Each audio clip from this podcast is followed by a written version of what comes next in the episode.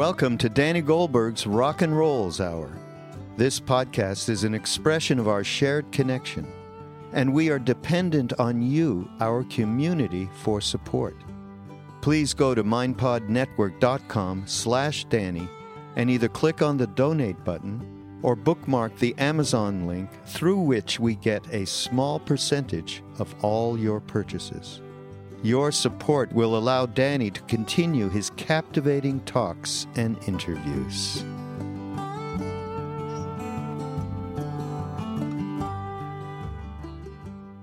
Hi, this is Danny Goldberg, and this is Rock and Rolls. And today I have two old friends. David Silver, who many of you know from Mind Rolling and many other podcasts, has joined me to talk to Sara Davidson, who we've both known since the 70s.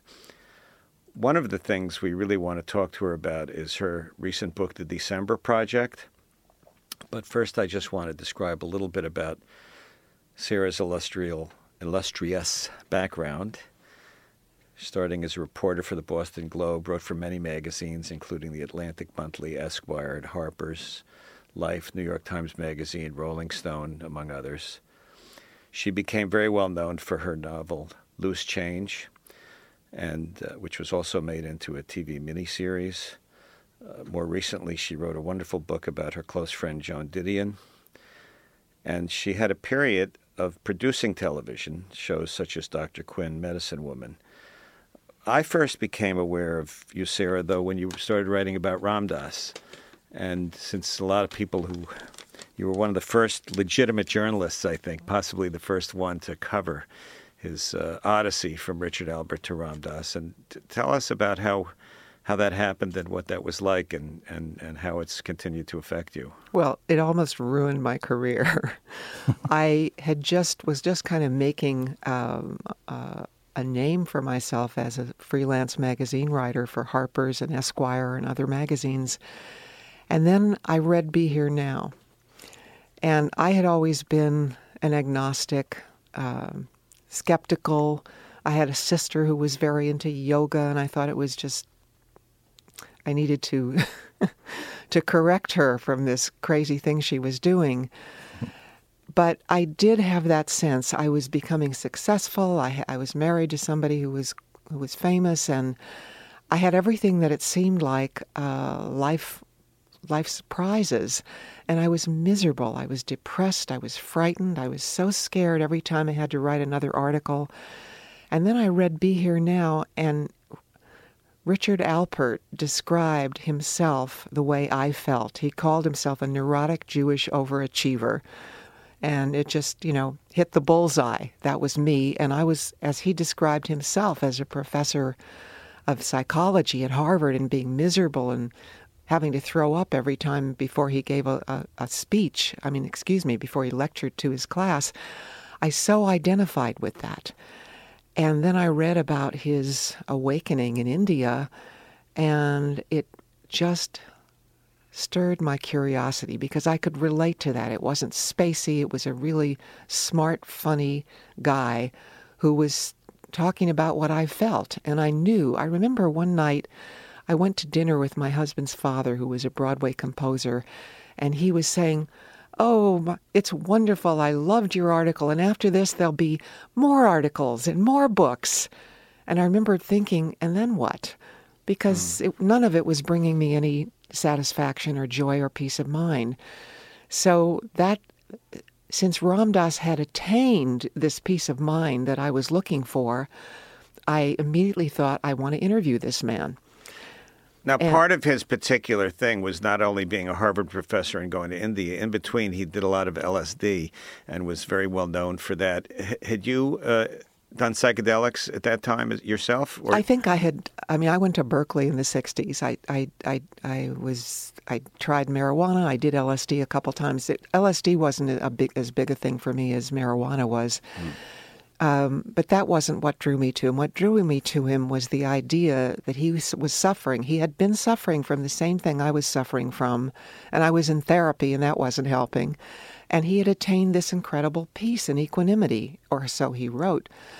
so that was what I wanted. And I got an assignment from Esquire magazine to do a profile of him. And I, at the time, he was still in India. And I joined a group that I know you're familiar with, a meditation group at Hilda Charlton's in uh, New York. And they were, they were all Ram Dass fans. And I heard the rumors that he was in India, he was going to um, London for a while, to, to, and then he might be back here, or nobody really knew for sure. But I wrote a letter to him telling him my reaction to his book and my desire to do the interview. And he wrote back and said, I'm, I'm here and there these days, but if you can find me, you'll have me. so one of the people at Hilda's said, called me one night and said, He's here. He's in Boston. I was on a first plane to Boston the next morning, and I showed up at his father's house where he was staying and knocked on the door. I woke the whole household up, but I was so afraid that if I didn't get there right away, he'd be off to the next place. Hmm. And he answered the door, and I said, You said if I could find you, and here I am. So he invited me in, and we spent the next two days doing these interviews and also doing some personal processing and hmm. work. Mm. And um, I just left in a completely different state of mind. And that was, and I, so I wrote up the article thinking this was the most important article that I'd ever written yet in my career. And I turned down an assignment from the New York Times to go to Cuba to interview Fidel Castro on his 40th birthday. Wow. And my husband at the time thought I was absolutely insane uh, to turn down Castro for who? Ram who? What? But I, I did it, and I was so proud of this piece, and I turned it in, and the editor of Esquire said, I think, why don't you come in and see me in my office? And I knew that was trouble. Mm. And he said, We can't publish this piece, and you will thank me that we didn't, because his ideas are incomprehensible, and your willingness to accept them is going to destroy your credibility as a journalist. Wow. And I just went home and sank into a funk. And uh, nobody else wanted the piece either, none of the other magazines I'd written for. And finally, like three or four months later, um, a friend I knew who was working for Ramparts, which was a political magazine. Right. And he called and asked me, What are you doing? And I said, Well, I just spent four months working on a piece nobody will publish. And he said, Send it to me, I'll publish it. I said, I don't think so. This is about spiritual things, and Ramparts is, is on the other side of the fence. And they ended up publishing it. And um, that was my first exposure to Ram Dass. And I was to write about him several more times. Right. Uh, through his life and his career. And um, he's all you know you all they say you never forget the first boy you kissed you never forget your first spiritual teacher mm. and and he was yeah. that yeah so did it so it did not somehow ruin your your career well it changed it let's put it that way yeah. because i had made a reputation being very sarcastic and cynical and cutting people and I, I wrote a famous piece about jacqueline susann that made fun of her and and you know i couldn't do that kind of writing anymore mm. i I when you, once you start honoring the God in everybody, uh, it's it's hard to be that kind of writer. So I only wrote about things I felt positive and enthusiastic about. You know, Sara, you have you made that change, that pivot at that time, but it's my sense that in the years since then, when you have written about spiritual things, you've had a penetration that very few people have who write about spiritual things, having read millions of things about it. So to me, you've walked that line very well since then. No, you haven't been downright negative or critical or this, unless there was something bogus that you were talking about. But the way you write about the inner world or the inner life is still extremely, um, what's the word, penetrating cutting, not bad cutting, but getting to the core. Well, thank you. You know, well, I, that's why I love your work because when you read it, that's the part of me that I'm the most concerned about, which is my deep skepticism, which has not gone away. I come from a socialist agnostic family in England, you know, and religion to me was balderdash, and I, I was contemptuous about it until um, until I took LSD. Actually, for me, that was the turning point. Mm. So, I guess the point I'm trying to make is that there's a way of, of entering the spiritual world, or at least the the world of spiritual communicative objects, articles, that is not just boring and sappy. Mm-hmm. And y- very few have done that. Now, well, I have to tell you yeah. that after I had this experience with Ram Dass that changed the way I felt about the spirit, I felt like there was a big hole in my background. I hadn't read anything, uh, and I started reading and found that there were a lot of very smart philosophers and intelligent people who had written about spirituality. That uh, so I was like I, I gave myself a crash course to satisfy myself that you could be a thinking, independent person and still have a life of the spirit. What were your favorite ones? Um, I actually can't remember the name of the psychologist who wrote that that um, that it's William James. That that was the big one for me. He was a Harvard psychologist and wrote that there was a, a thin film between the thinking mind and this other world that uh, that was there. And of course, you know, there was the famous line in Hamlet: "There is more to your philosophies than are no. There is more Anyway, I don't remember it, but you know what I'm talking More about. More than what we know, yeah. yeah. Something else out there.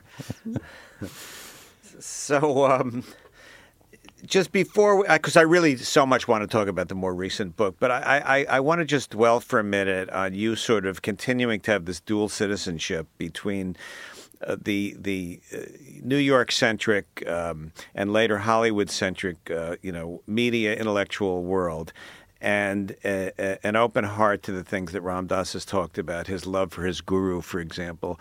And and you can't really think about Ram Dass without thinking about Neem Karoli Baba, his guru, and how he radiates love for his guru.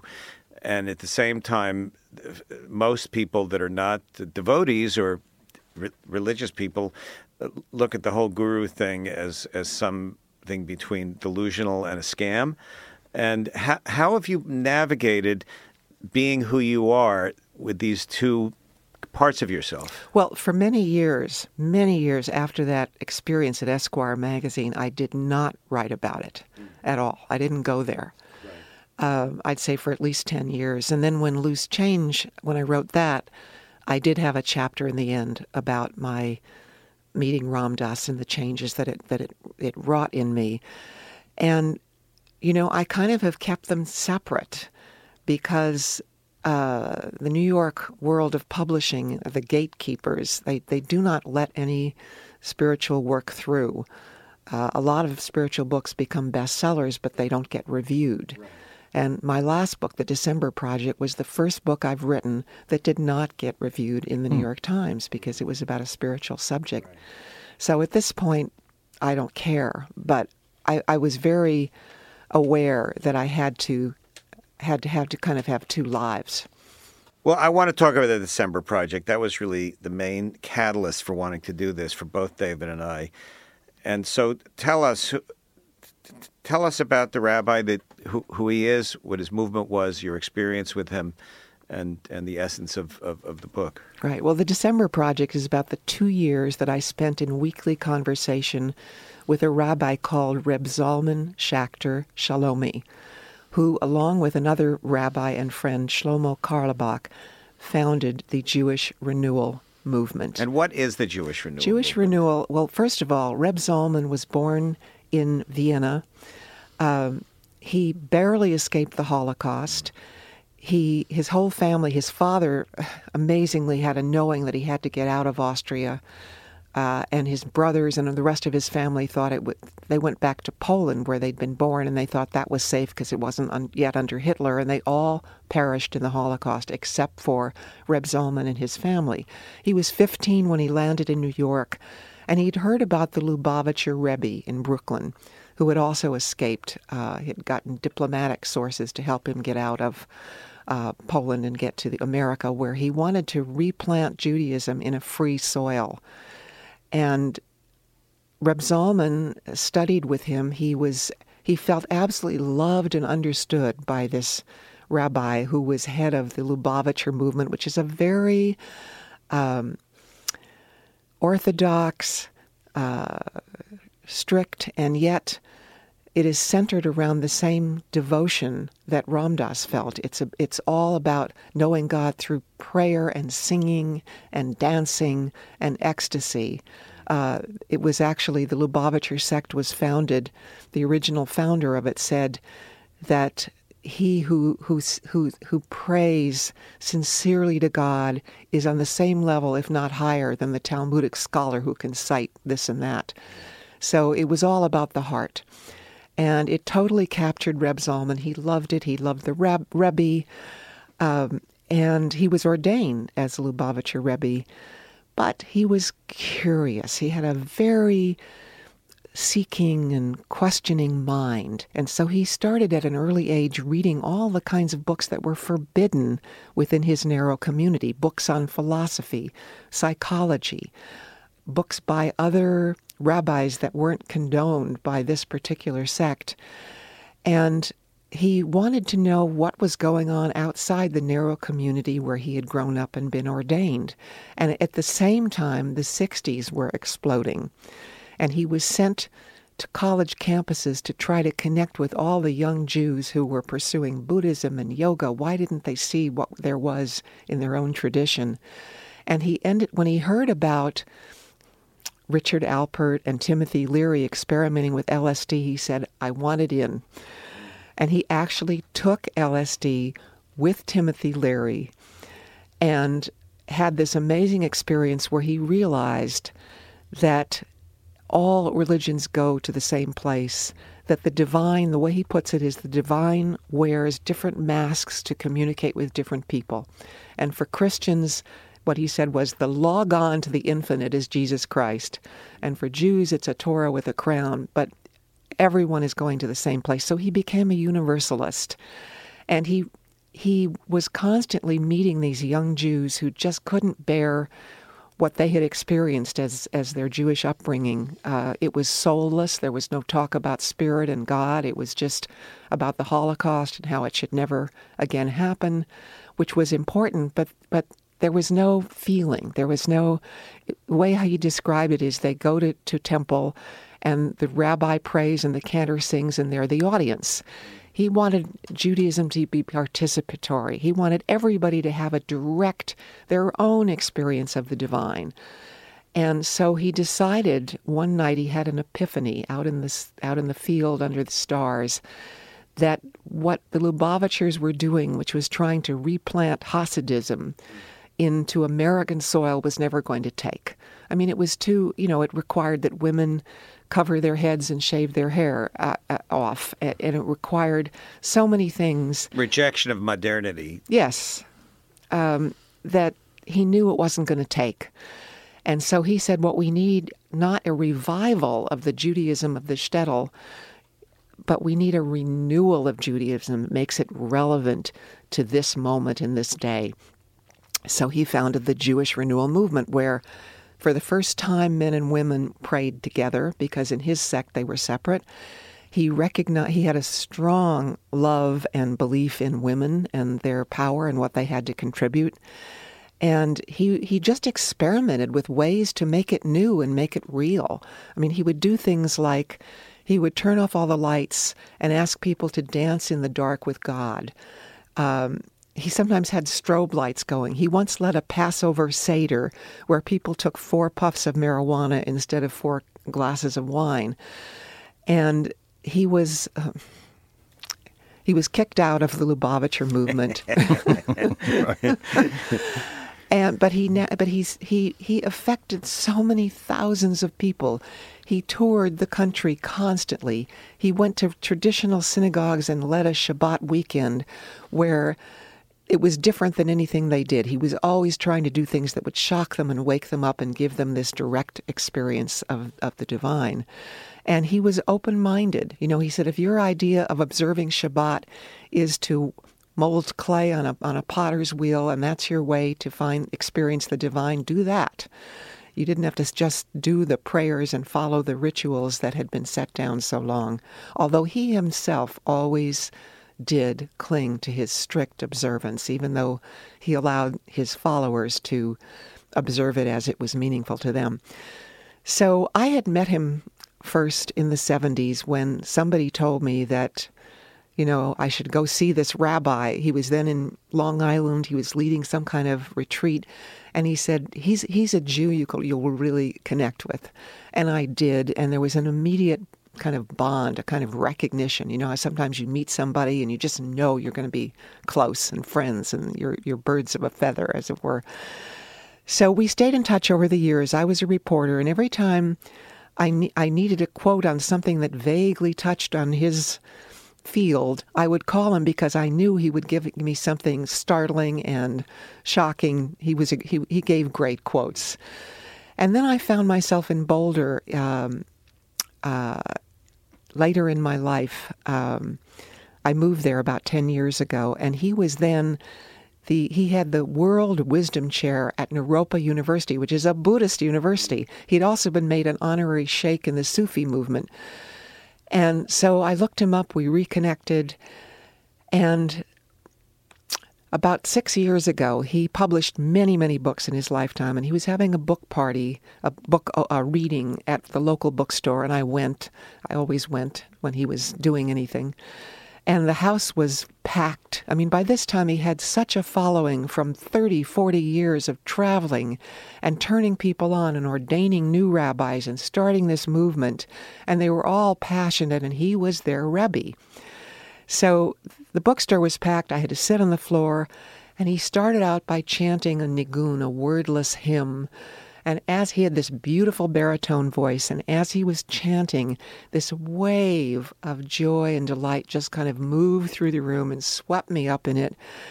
And when he was done with the book reading, I went up to him and impulsively said, Reb Zalman, I know you're working on your archives at the University of Colorado, and I'm between books right now, which any writer will tell you is not a place you like being. I'm between books, and, uh, and if there's anything I can do to support you, let me know. I did not expect to hear from him. He, the world wanted him, and his wife acted as the gatekeeper. And I was surprised when he woke me up the next morning at eight, and he said, "Sarala." He always called anybody. He added Allah to their name. You would be Danila he would be Devala. He said, Sarala, there is something I want to do with you. I want to have a series of conversations about what I'm calling the December Project. He was in his mid 80s and he had many health issues. And he said, When you can feel in your cells that you are getting near the end of your tour of duty on this earth, what is the spiritual work of that time? And how do we prepare for the mystery that's coming? Well, I wasn't really interested in the topic. At that time, I was more interested in how I could keep my career still alive and still write books and but I would have I would have taken any excuse to spend time with him. So we began meeting every Friday. I called it my Fridays with Reb Zalman. And uh, we talked about it and for for over two years and I'm talking on and on. If, you no, this is exactly what I think David and I want you to do. So please stay in the zone. So it was he was a very tough interview. I mean, I'm a journalist. I appeared every Friday with a list of questions and my tape recorder, and I had my laptop open. And he says, "Okay, Sarala, what do you want to talk about today?" And I said, "Well." Will you define what is the December work? And for months, he never defined it he would talk you, he never answered a question directly. He would tell you a story. He would sing a song. He would remember something that reminded him of something else. Now, I am very good at lassoing people back to the question I've asked, but he could not be lassoed. He would just go on and on about what he wanted to talk about or what came to him. He was very spontaneous. And when I left, we had barely gotten beyond question one or two. However, every session at some point in his wanderings here and there would result in this gem of wisdom uh, that was startling, that was that came out of left field, and it was so beautiful that I just decided to uh, let, let him run. And after two years of this, I had all of this stuff all over the place, and I couldn't imagine how I could ever find a narrative to make a book about it. So I, I, I went to Hawaii and I rented a place for a couple weeks. And I said, this is, this is, I'm either going to get get find a way to write this book, or it's going to stop. You know, it's been two years now. And I immersed myself in. I listened to the tapes. I had taken notes. I I had transcribed them, and I had made an index of when he talked about what, where, and I really saw the arc of how I could tell the story. And once I saw that, I started writing, and it, it, it just went very fast. Now, my recollection is, as with the Ram Dass article, you had a hard time getting someone to publish this as well, yes? Oh, yes. Thank you for reminding me not. I, well, I think totally it's inspiring. repressed that. I think it's inspiring to people who you know have the guts to kind of go down this path and and and it's not one that's always welcomed in the conventional media and No. somehow you've been able to f- uh, for somehow or other yes. get these Well, as it happens, you world. read the draft that everybody was turning down. right And, and I loved it I will you know, say I wrote it on spec because I couldn't get a contract in advance because I didn't even know that I could write a book until I wrote it. So then I wrote it and I did many drafts and I got a friend to help me edit it. And then I arrived at a manuscript I was happy with, and Re- Reb Zalman was happy with it. And I gave it to my agent, who thought it would be an who thought it would be an easy sell because it was already done, and you know. Tuesdays with Morrie had been so successful. The last lecture uh, by Randy something, I can't remember his name, about a lecture he gave when he was about to die had been a bestseller. And she thought it would just be snapped up, and instead it was turned down and turned down and turned down, I think by over 20 people. And I was in despair. Um, and and they kept saying, we don't want because I the book intersperses our conversations and what we come up with about how to handle the things that happen when you're getting older and how to face the ultimate. But I interspersed it with, with chapters about his life because his life was amazing. Uh, he was he was present during the Holocaust at every major moment of the 20th century. He was there, and during and he was active in the 60s. Uh, you know, he, he, he had been divorced by then, and and uh, he took advantage of the sexual revolution and the drug revolution and the cultural revolution. He had been present for all of this, and so and, and all of it was hi- fascinating. So I was alternating chapters about his life and chapters about our meetings, and the response I was getting from all these publishers is, "Why does she have all this all these chapters about him? Who cares about him? Maybe she should take it out and just be about, you know, make it more like." Tuesdays with Morrie, where he, he just tells you how how to die well or how to whatever. And my agent started ragging me to change the book, and I just didn't want to do it. It was the book I felt to write, and I was happy with it. And I thought his life was you had to know about his life in order for his words to make to mean something. So I was just at my wits' end, and finally I said, "Why don't you submit it to Harper San Francisco? It's now called Harper One because they specialize in spiritual books. The reason she hadn't is because they don't pay anything." There were other Jewish places I was about to suggest that she send it to, Jewish publishers that don't pay anything either. So she sent it to Harper, and oddly enough, all of the editors had turned who had turned it down in New York were Jewish, and the editor at Harper who bought it was a Chicana woman from Central America who loved it and totally identified with him and his work, and we had a really good collaboration. So, but thank you for reminding me. I, I repressed it. One of the things that struck a huge chord with me, I mean, you gave him a hard time just like they gave him, but a good hard time. In other words, you debated and uh, a dialectic with him, which really struck a chord. And one of the things that I want to bring up is that when people say to me the bromide, um, you know, you're just a drop in the ocean, and think of it like that, I get more freaked by that than anything that anybody would say. And you use the word boring, or I think he said that you used the word boring. And he comes back to that in, in the book. And I want you to just talk about that for a minute because when I read that, I thought, oh, I'm not alone in this. I'm not a complete idiot, you know, which is what a book should do sometimes. Because sometimes I just think all these people I'm surrounded by in these yoga classes and meditations and God knows what that I find myself in, they all love this dropping in the ocean. I don't want to be a drop in the ocean. Thank you very much. They say, well, you're not a drop, you're the ocean. No, I'm not. I'm me now. What am I then? Could you just expand upon that a little bit, please? Well, Reb Zalman knew that I was a seeker who who owned a skeptical mind. I mean, my heart from the very beginning with Ram Dass, my heart wants to travel any road if it might bring me peace, understanding, closer to the divine, whatever that is. But then my mind comes along and pokes holes in all that I can't stand. There's no theology that my mind doesn't tear apart. Mm. There's no description of the afterlife that I've that I don't tear apart.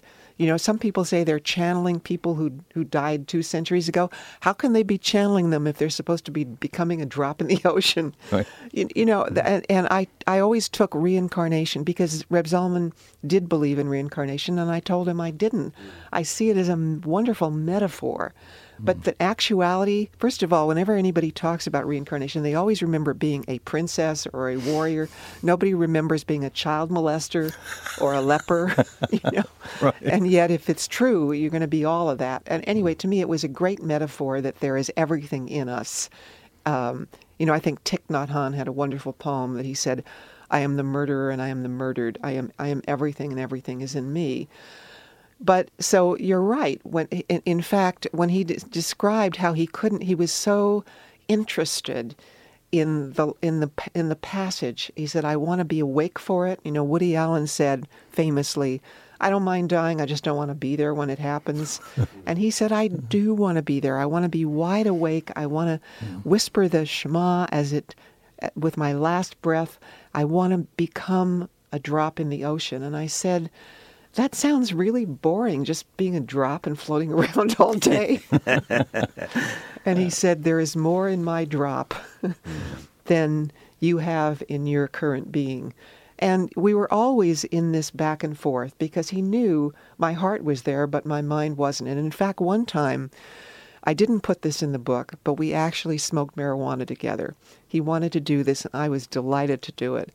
Hmm. And I didn't write it in the book for all kinds of reasons, but um, and anyone who reads the book will see this conversation. I just didn't say that it was a stone conversation. Hmm. And what he said to me was, he said, "You know, for a moment, I want to talk to Sara's mind. Is that okay?" Hmm. And I and he he's and, he, and I said absolutely. And he said because I want to tell you something. I care for this woman, and I really want the best for her. But if you're going to stand in the way, I'm going to have a tough trouble getting through. So, so I'm just asking you to step down for a moment, not to quit. You've done a very good job. I know you think you are protecting her from being fooled, being bamboozled, being led down some ridiculous path that isn't true, and you've done a great job. But just stand down for a moment so I mm. can talk mm. talk to her heart. And um, it was wonderful. And I said, "Wait a minute! I you're talking about my mind, and I have a vote, and I I agree. Stand down." it's like it's like you know. It, I felt like my mind was what, like one of those Japanese soldiers who kept fighting after the after mm. the armistice was declared. You know, so after the experience of spending several years in his company, um, some major things happened to me that I describe in the book. One, one of which was that I have arrived at the point where I can watch my mind doing its questioning, doing its skeptic skeptical number, and I can somehow sink below it and to this this underground flow of heart that uh, is just about love and about being and is not about thinking. And that's really, you know, you can't get anywhere through your mind because your mind can always find flaws in any mm-hmm. anything.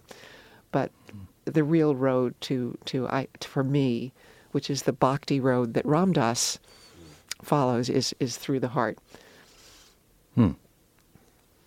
I, you know, that's the answer that you dream about, really. 'cause it's Yeah. all in there. There's a drop in the ocean of consciousness.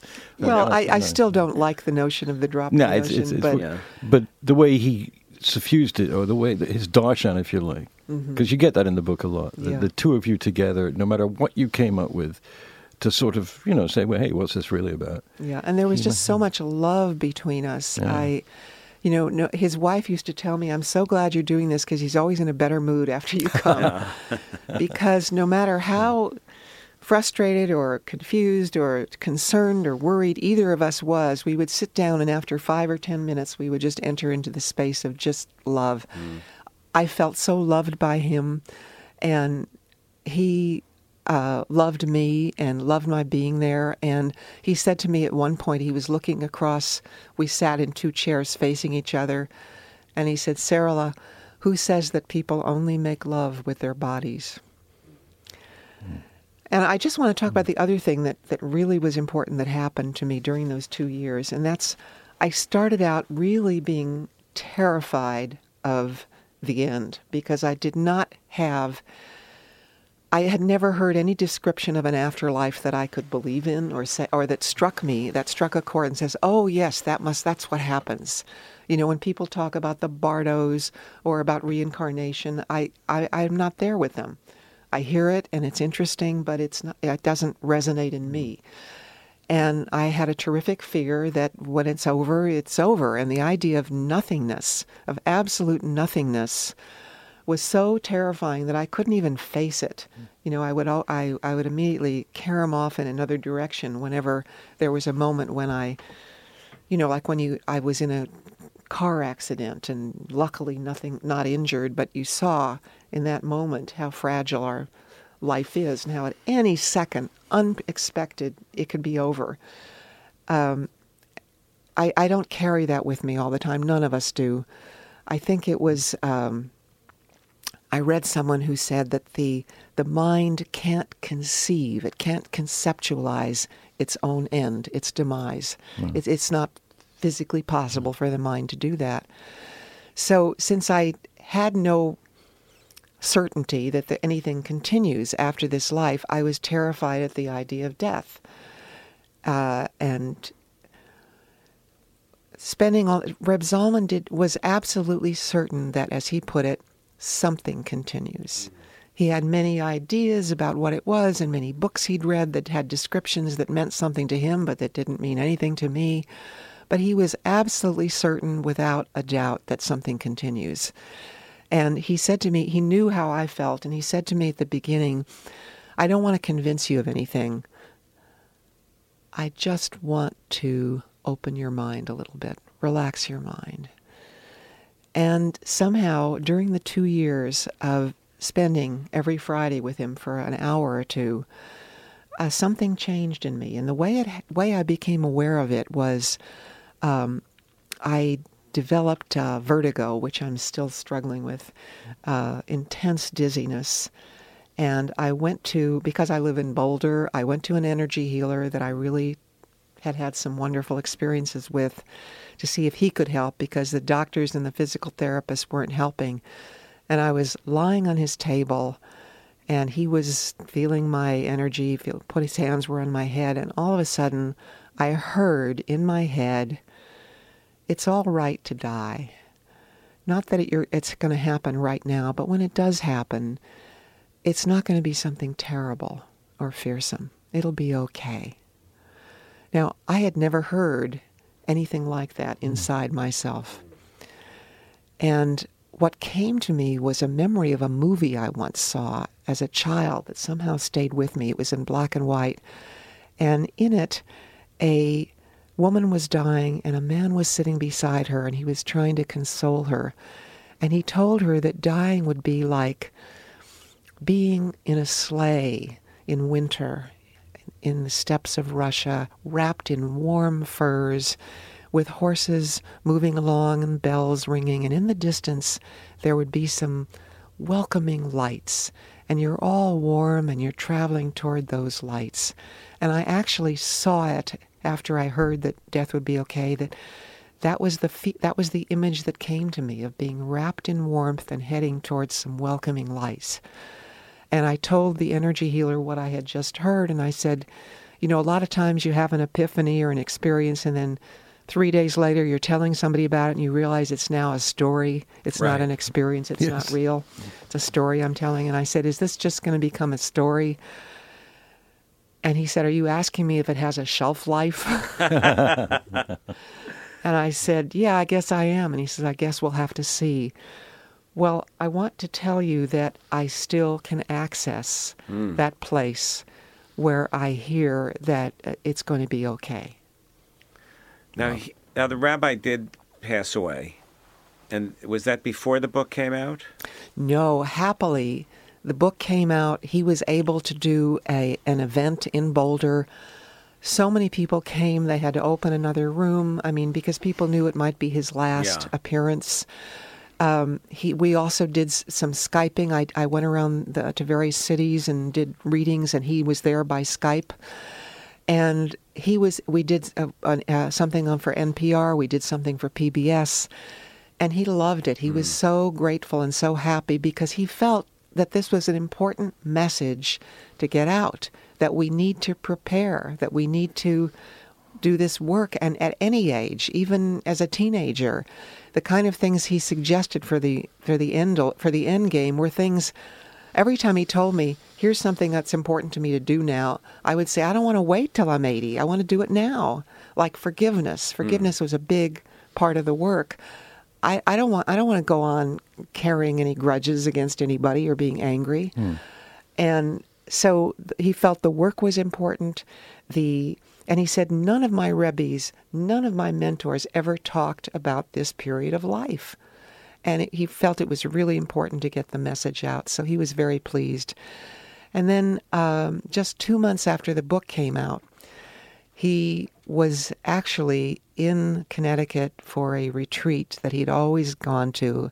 And even though he had stopped traveling, he decided he could handle going there. He collapsed with pneumonia. He was taken to, rushed to the emergency room. He had a heart condition. He had so many problems. He had a uh, he had a lung problem. He had cancer in both and in one of his eyes, and the pneumonia triggered everything, and his systems just started to fail. And everybody was concerned that everybody that loved him and knew him that you know this might be the end. And he was in Connecticut, and he finally was stable enough, and his friends raised the money to get an emergency flight to bring him back to Boulder into the hospital there. And then he started to get better. And then he was, after 10 days, he was cleared to go home. And his wife started writing a blog because everybody wanted to know how he was doing. And she said he was getting stronger every day. And, and he was, to the very end, he was alert mentally. His mind was peak sharp condition. Uh, but then one morning, after uh, 10 days later, it was the day before the 4th of July. Um, she woke up early and saw that he was breathing in a very shallow way, and she kind of nudged him and said, Reb Zalman, can you wake up and take three deep breaths? And he took some very shallow breaths, and then there was, it stopped. And the funeral was held on the 4th of July the next day. You know, in Jewish tradition, you bury somebody immediately.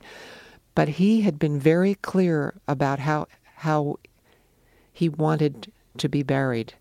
He did not want to be put in a wooden casket. He wanted to just be wrapped in his father's prayer shawl and in a white shroud and put right into the earth um, as he was. And they had found just the week before a local funeral home that would allow that because most of them don't. You have to have cement and all this stuff so there's no contamination. But there was one funeral home that would allow that.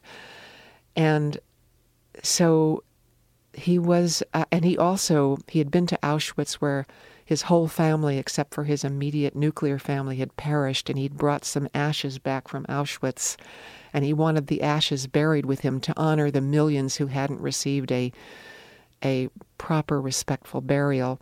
So his wishes were carried out, and it, was just an amazing experience to actually, because everybody who came, and there were hundreds of us, took turns, as the tradition is, shoveling dirt onto the body and you could see the body. I mean, you could see where the head was and the feet, and it was, it, it was, it made it very real and powerful, and and uh, I'll never forget it. Mm.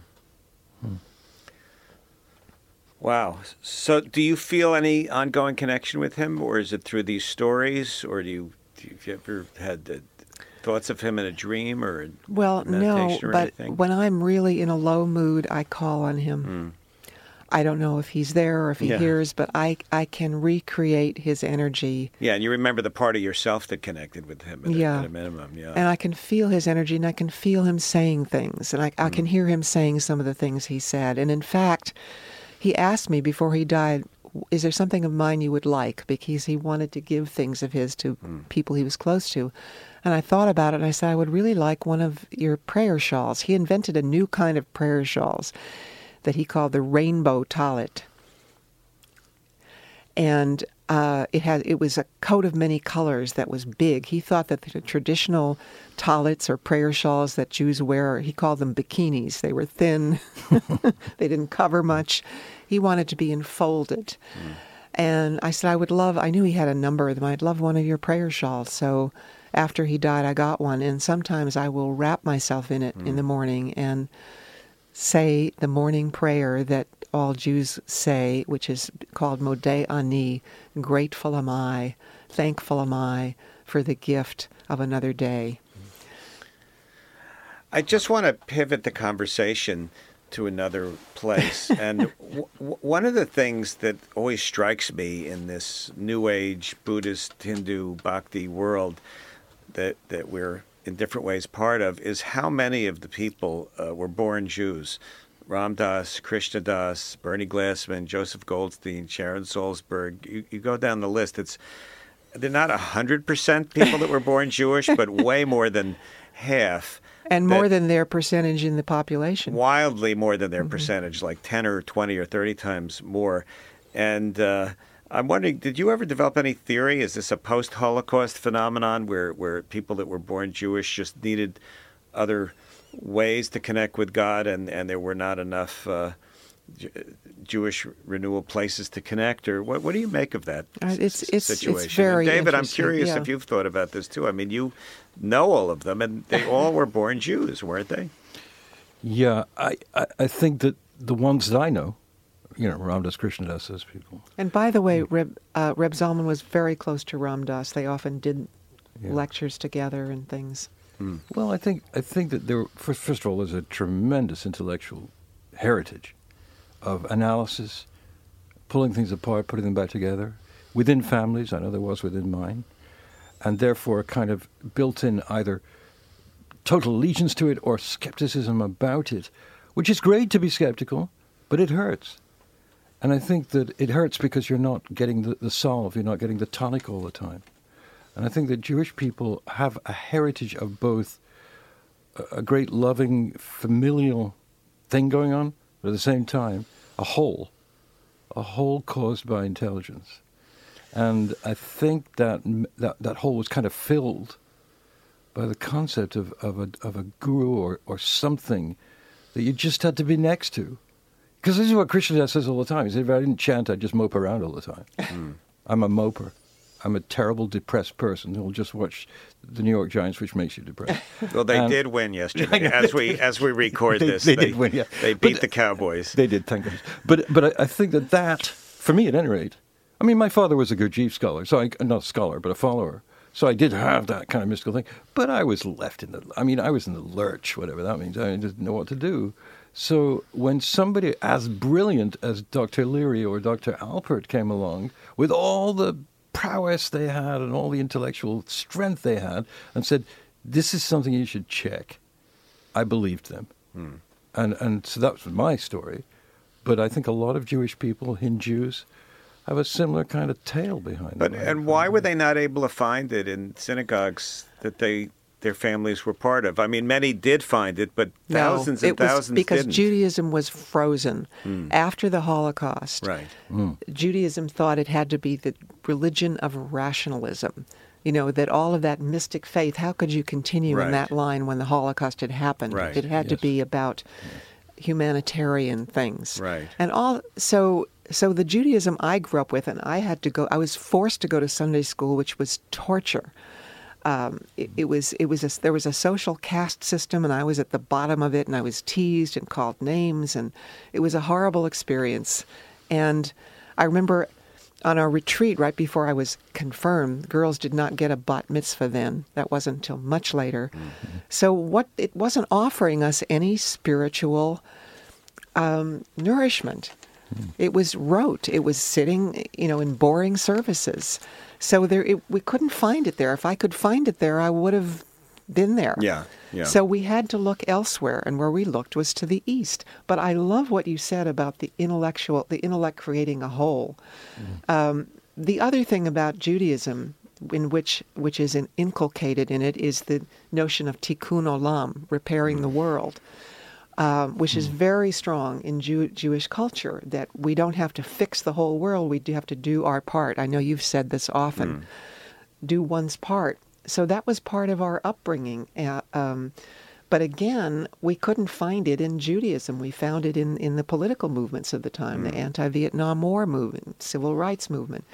So nothing was tying us or giving us any sense that what we longed for could be found in Judaism. Now, it's interesting because in promoting this book, I talked at a number of Jewish uh, congregations, including the one where I was confirmed and that I hated so much, and it was unrecognizable. Now they they they encourage all the things that Reb Zalman fought for: meditation. They have yoga. They have uh, they now have aging and saging groups. That one of his his most one of his most wonderful books was called From Aging to Saging. It's a classic, and they now have saging groups. All the things he did that were considered radical in the 60s and 70s are now mainstream. So I think that was part of the reason that so many young Jews went to the East. It's Yeah. certainly why I went there. Right, right.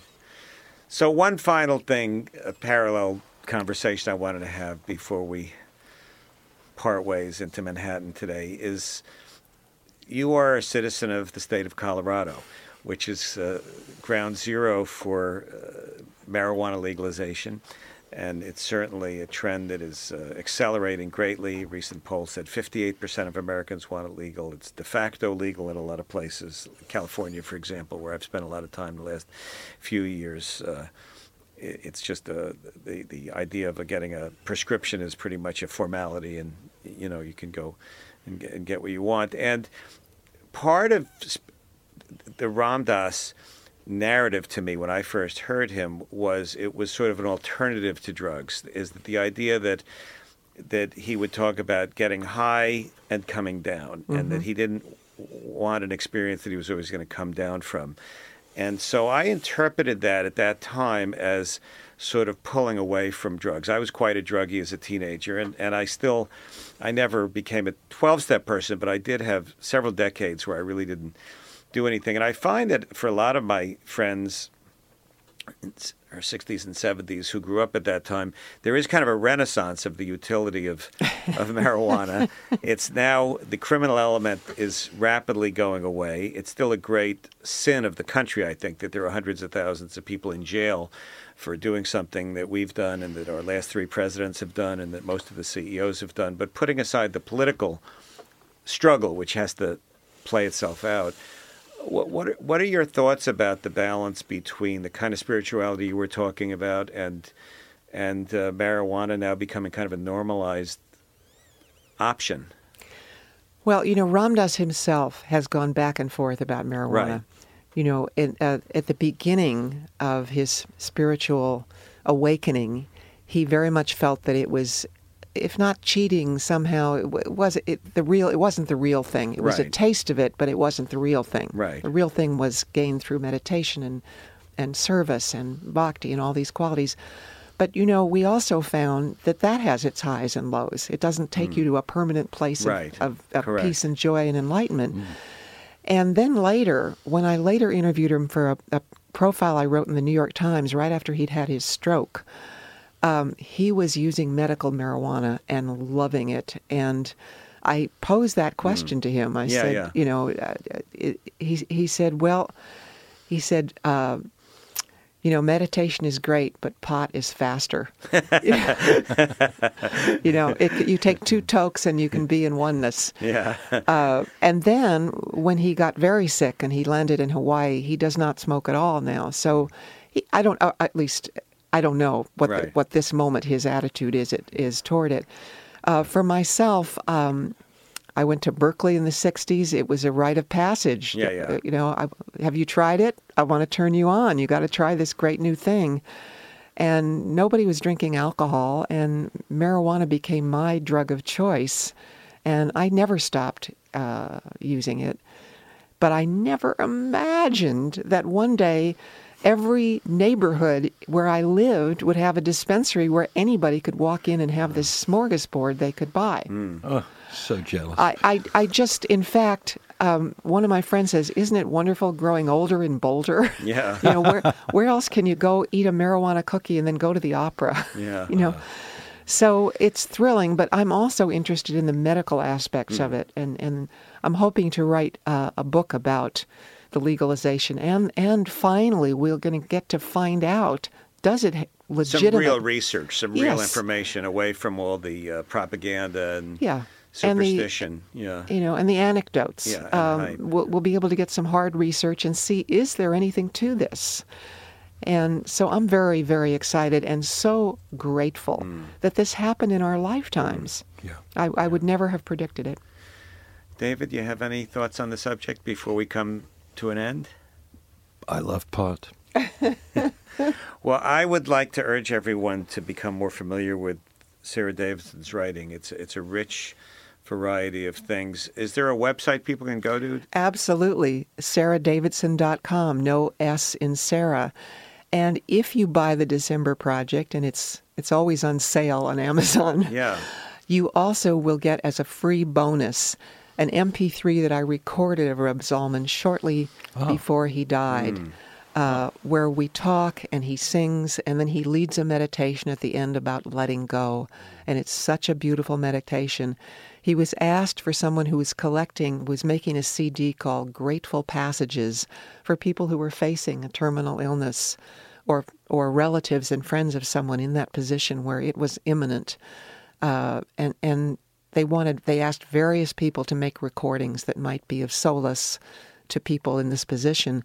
So they asked Reb Zalman, and he lay down, and he imagined that this was his last moments, and something came out of him uh, uh, uh, that was so gorgeous, and he. He recites it on this MP3, which you can download for free if you buy the December Project, and then you can play it it's only two and a half minutes and go to that beautiful place. I'm going to do this this very afternoon. I had a hard copy of the book. There's some virtues of digital products besides convenience. Thank you so much, Sara. Thank you, David, so much. It's a magic thing for the three of us have never had a conversation like this before. even no, not we've recorded known anyway. each other for but many it's Thank you, very Sara. special. Thanks Okay. to David and Danny. All right. I love you both. And you. Thanks for listening to Danny Goldberg's Rock and Rolls Hour. We appreciate your support and hope you will continue that support by going to mindpodnetwork.com slash Danny.